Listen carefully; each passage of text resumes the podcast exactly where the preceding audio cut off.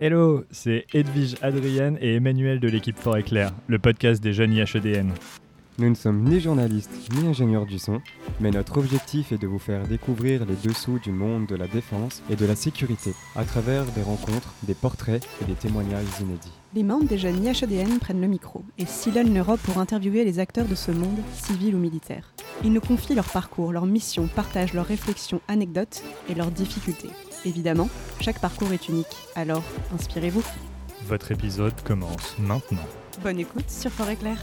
Bonjour à toutes et à tous. Aujourd'hui, c'est au nom du comité Culture et Influence pour le cycle Diplomatie de l'art que nous avons le plaisir d'échanger avec Julie Narbet, directrice générale du Centre Pompidou, lieu culturel d'exception abritant l'une des deux plus grandes collections au monde d'art moderne et contemporain. Bonjour Madame Narbet. Bonjour. Julie Narbet, depuis 2017, vous êtes donc directrice générale du Centre Pompidou. Mais avant cela, vous avez fait vos armes au sein du ministère de la Culture avant d'intégrer en 2008 le musée du Quai Branly comme directrice de l'administration et des ressources humaines.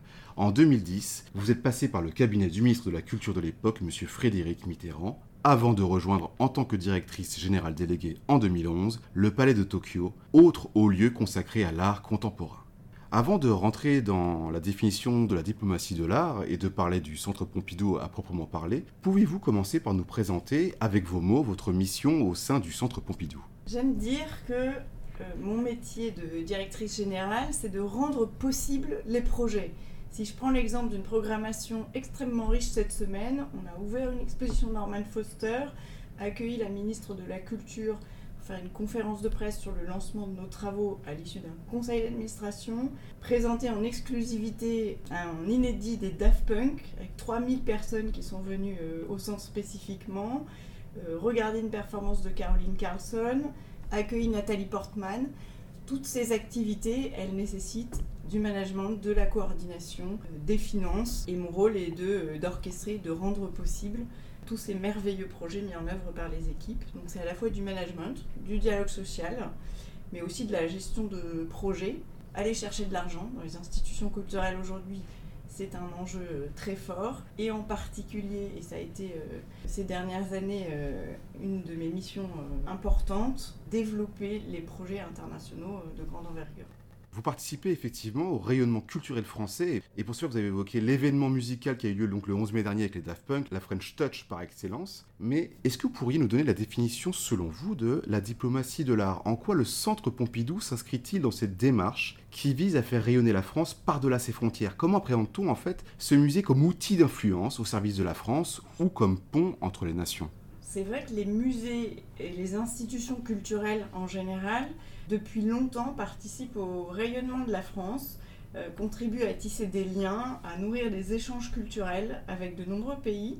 Cela dit, je n'aime pas beaucoup le mot rayonnement. Je trouve que c'est un, un terme qui donne le sentiment que c'est en France qu'on a la connaissance qu'on sait et qu'on la diffuse à l'étranger. Et dans ce mot rayonnement, il manque la dimension de réciprocité qui, à mon sens, dans, la, dans les affaires internationales et les réseaux internationaux que le centre peut développer, ou de manière plus générale dans la diplomatie culturelle, est un terme que je trouve euh, plus intéressant. Euh, deux exemples pratiques de cette diplomatie culturelle, euh, si on peut l'appeler comme ça, parce que ce n'est pas un terme qu'on utilise beaucoup au, au Centre Pompidou. je reviens de Chine où j'ai eu l'occasion d'aller rendre visite à nos interlocuteurs du West Moon Museum Centre Pompidou à Shanghai, où je n'avais pas pu aller depuis trois ans. Et on a inauguré l'exposition d'une jeune artiste chinoise, Yao Mei, à qui on a permis, grâce à la présence du Centre Pompidou en Chine, d'exposer pour la première fois dans une institution culturelle euh, là-bas. Autre exemple, aux États-Unis, euh, nous sommes en train de construire un magnifique euh, projet de collaboration culturelle avec la ville de Jersey City dans le New Jersey, qui se dit être la ville la plus euh, multiculturelle des États-Unis, où il n'y a quasi aucune institution culturelle, juste un vieux théâtre mais qui est quasi abandonné. Et on va construire un projet pour lequel la question de l'éducation est centrale, l'éducation euh, culturelle, les liens avec les communautés locales. Et on vit ce projet comme un véritable laboratoire d'innovation sociale qui enrichira nos propres pratiques et nos propres réflexions pour penser le Centre Pompidou de 2030 celui qui sera ouvert après les travaux. Nous allons y venir, bien évidemment. Et euh, vous l'avez évoqué, donc la Chine, les États-Unis. Avant de faire ce petit tour du monde, est-ce que le Centre Pompidou est, selon vous, une référence dans le monde de l'art aujourd'hui Et à quelles autres institutions on peut le comparer? Le centre Pompidou est assez unique au monde. Ce, bâtiment de 1977, créé par Renzo Piano et Richard Rogers, est d'une certaine manière sans équivalent dans le monde, à la fois en termes d'architecture et en termes de projet culturel pluridisciplinaire, intégrant, je le rappelle toujours, une grande bibliothèque publique d'information, mais aussi des cinémas, du débat d'idées, de la musique, avec l'IRCAM, l'Institut Recherche Musique et Acoustique, et évidemment cette collection exceptionnelle euh, d'art moderne et contemporain l'une des deux plus belles au monde avec celle du MoMA euh, aux États-Unis.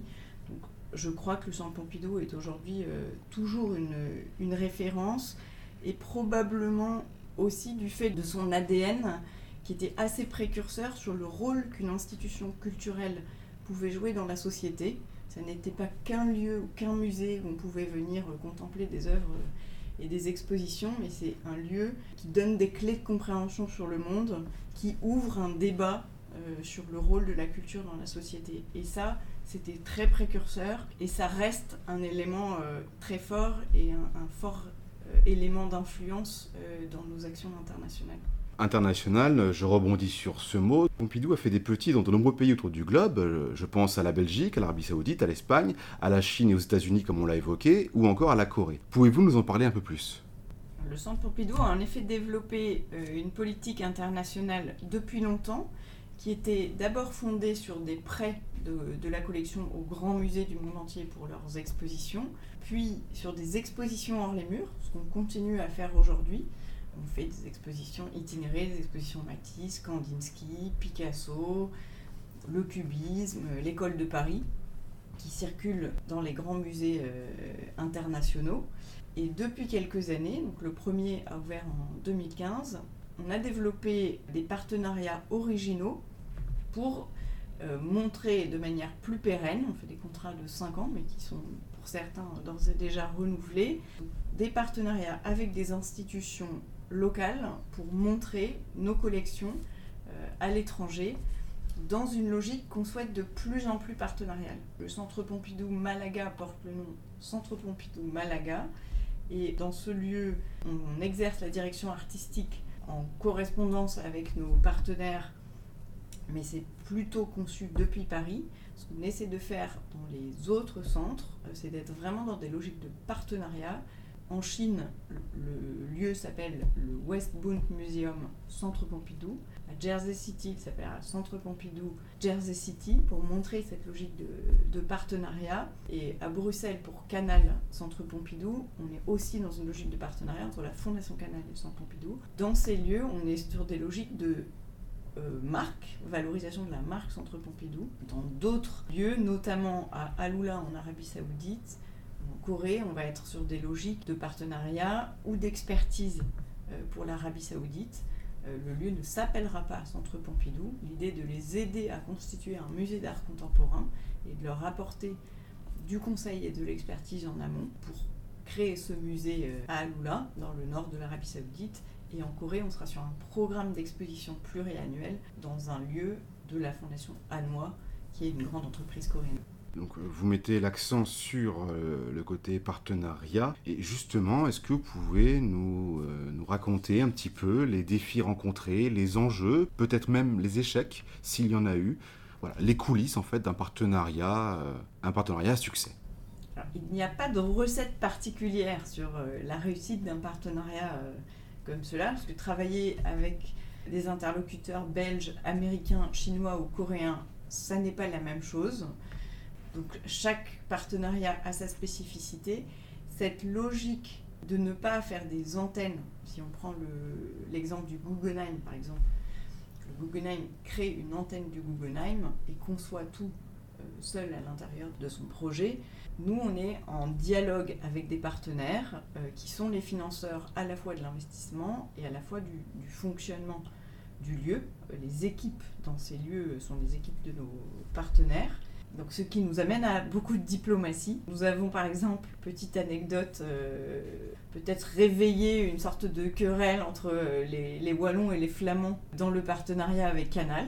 Alors, du côté français, on ne s'y attendait pas. On s'est dit, on est invité par la région Bruxelles-Capitale à, collaborer avec la Fondation Canal pour faire un projet.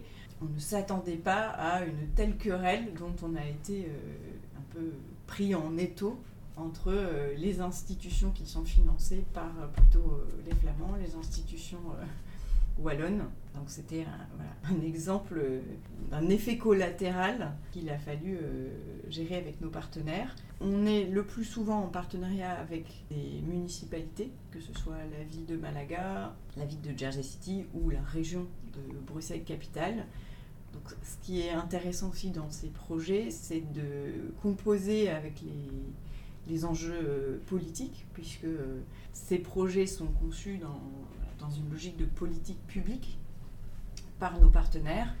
Donc on apprend à la fois à être euh, très ferme sur ce qui est important pour les projets du Centre Pompidou, pour la conservation des œuvres, la présentation au public, la médiation, les événements, et en même temps on s'adapte et c'est ça qui rend chacun de ces partenariats uniques. On s'adapte aux enjeux politiques locaux. À Malaga, c'est plutôt attirer les touristes dans la ville mal aimée de l'Andalousie.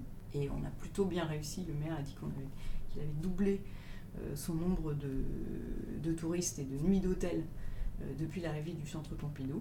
C'est un enjeu euh, qui était propre à la ville de Malaga. À Jersey City, c'est un enjeu euh, de développement local de cette, de cette ville qui est à un quart d'heure de Manhattan, mais qui est très peu fréquentée par, euh, par les New-Yorkais et qui se développe beaucoup, un petit peu comme Brooklyn il y a quelques années, parce que les loyers sont moins chers, parce qu'il y a plus d'espace.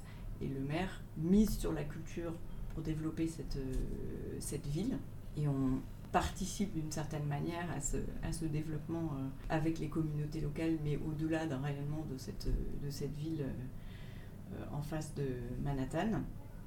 En Arabie saoudite, on est sur des enjeux de développement touristique et de, de lien entre l'art contemporain. Il y a un, volet très important dans le projet de développement à Lula euh, lié à l'art contemporain et du patrimoine euh, historique puisque le site des Gras est un site euh, nabatéen équivalent à celui de Petra quasi équivalent en termes d'importance archéologique à, celui de Petra.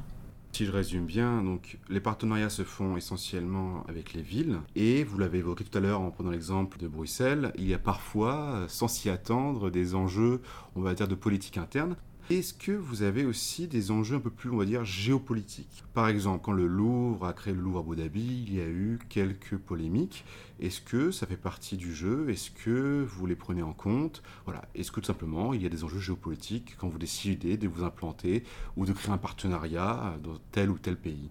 Dans la réflexion sur les partenariats internationaux, de manière générale, on a toujours en toile de fond l'idée de partager, de diffuser la collection puisque dans un, grand musée, quel qu'il soit euh, dans le monde, à peu près 90% des œuvres sont en réserve. Donc les diffuser est un enjeu important, diffuser nos métiers. Euh, les échanges culturels euh, et la logique du laboratoire, j'en ai parlé. Les ressources financières, évidemment, sont un élément important. Et vous avez raison, dans certains partenariats, la dimension diplomatique peut être importante. Avec la Chine, le partenariat avait été placé euh, à très haut niveau lors d'une rencontre entre les deux présidents de la République comme un des, un des projets culturels euh, importants de la relation euh, franco-chinoise. Dans le cadre de l'Arabie saoudite, il y a un accord intergouvernemental qui a été signé en 2018 et le Centre Pompidou, par ce projet, participe à sa mise en œuvre qui ne va pas s'en créer de débat, mais ce débat est sain sur la dimension diplomatique d'un établissement culturel que représente le Centre Pompidou. Ces partenariats comportent une dimension euh, diplomatique qui peut euh, poser un certain nombre de débats qui sont sains et auxquels on essaie de répondre euh, à la fois envers nos équipes et en communication.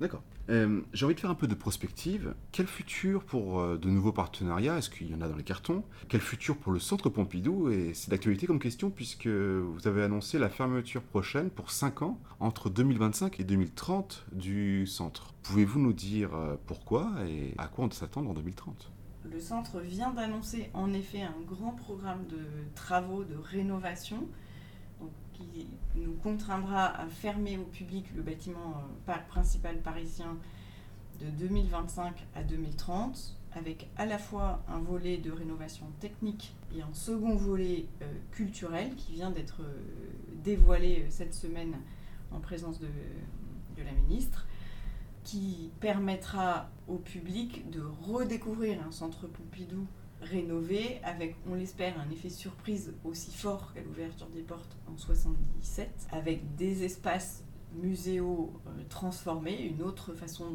de, montrer nos merveilleuses collections, une bibliothèque publique d'information qui occupera plus d'espace et nouveauté dans le, dans le projet sur la partie culturelle, une agora vers en sous-sol, une transformation des parkings. Nous recyclons ces espaces de parking pour faire une immense plateforme pluridisciplinaire consacrée à la création contemporaine dans tous ses volets, à la fois la danse, le cinéma, le débat d'idées, les expositions, la musique, la littérature. Et c'est un lieu qui sera probablement assez unique au monde et qu'on vous invite à venir découvrir à l'issue des travaux.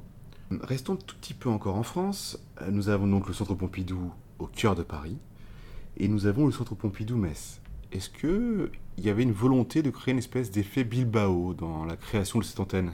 Je pense que l'ouverture du Guggenheim à Bilbao a créé cet euh, effet euh, Guggenheim qui se traduit par des effets de développement économique, touristique, euh, dans une ville ou dans un lieu dans lequel on crée une institution euh, culturelle. de la même manière, le Louvre-Lens s'est développé et a permis un développement euh, de la région très important.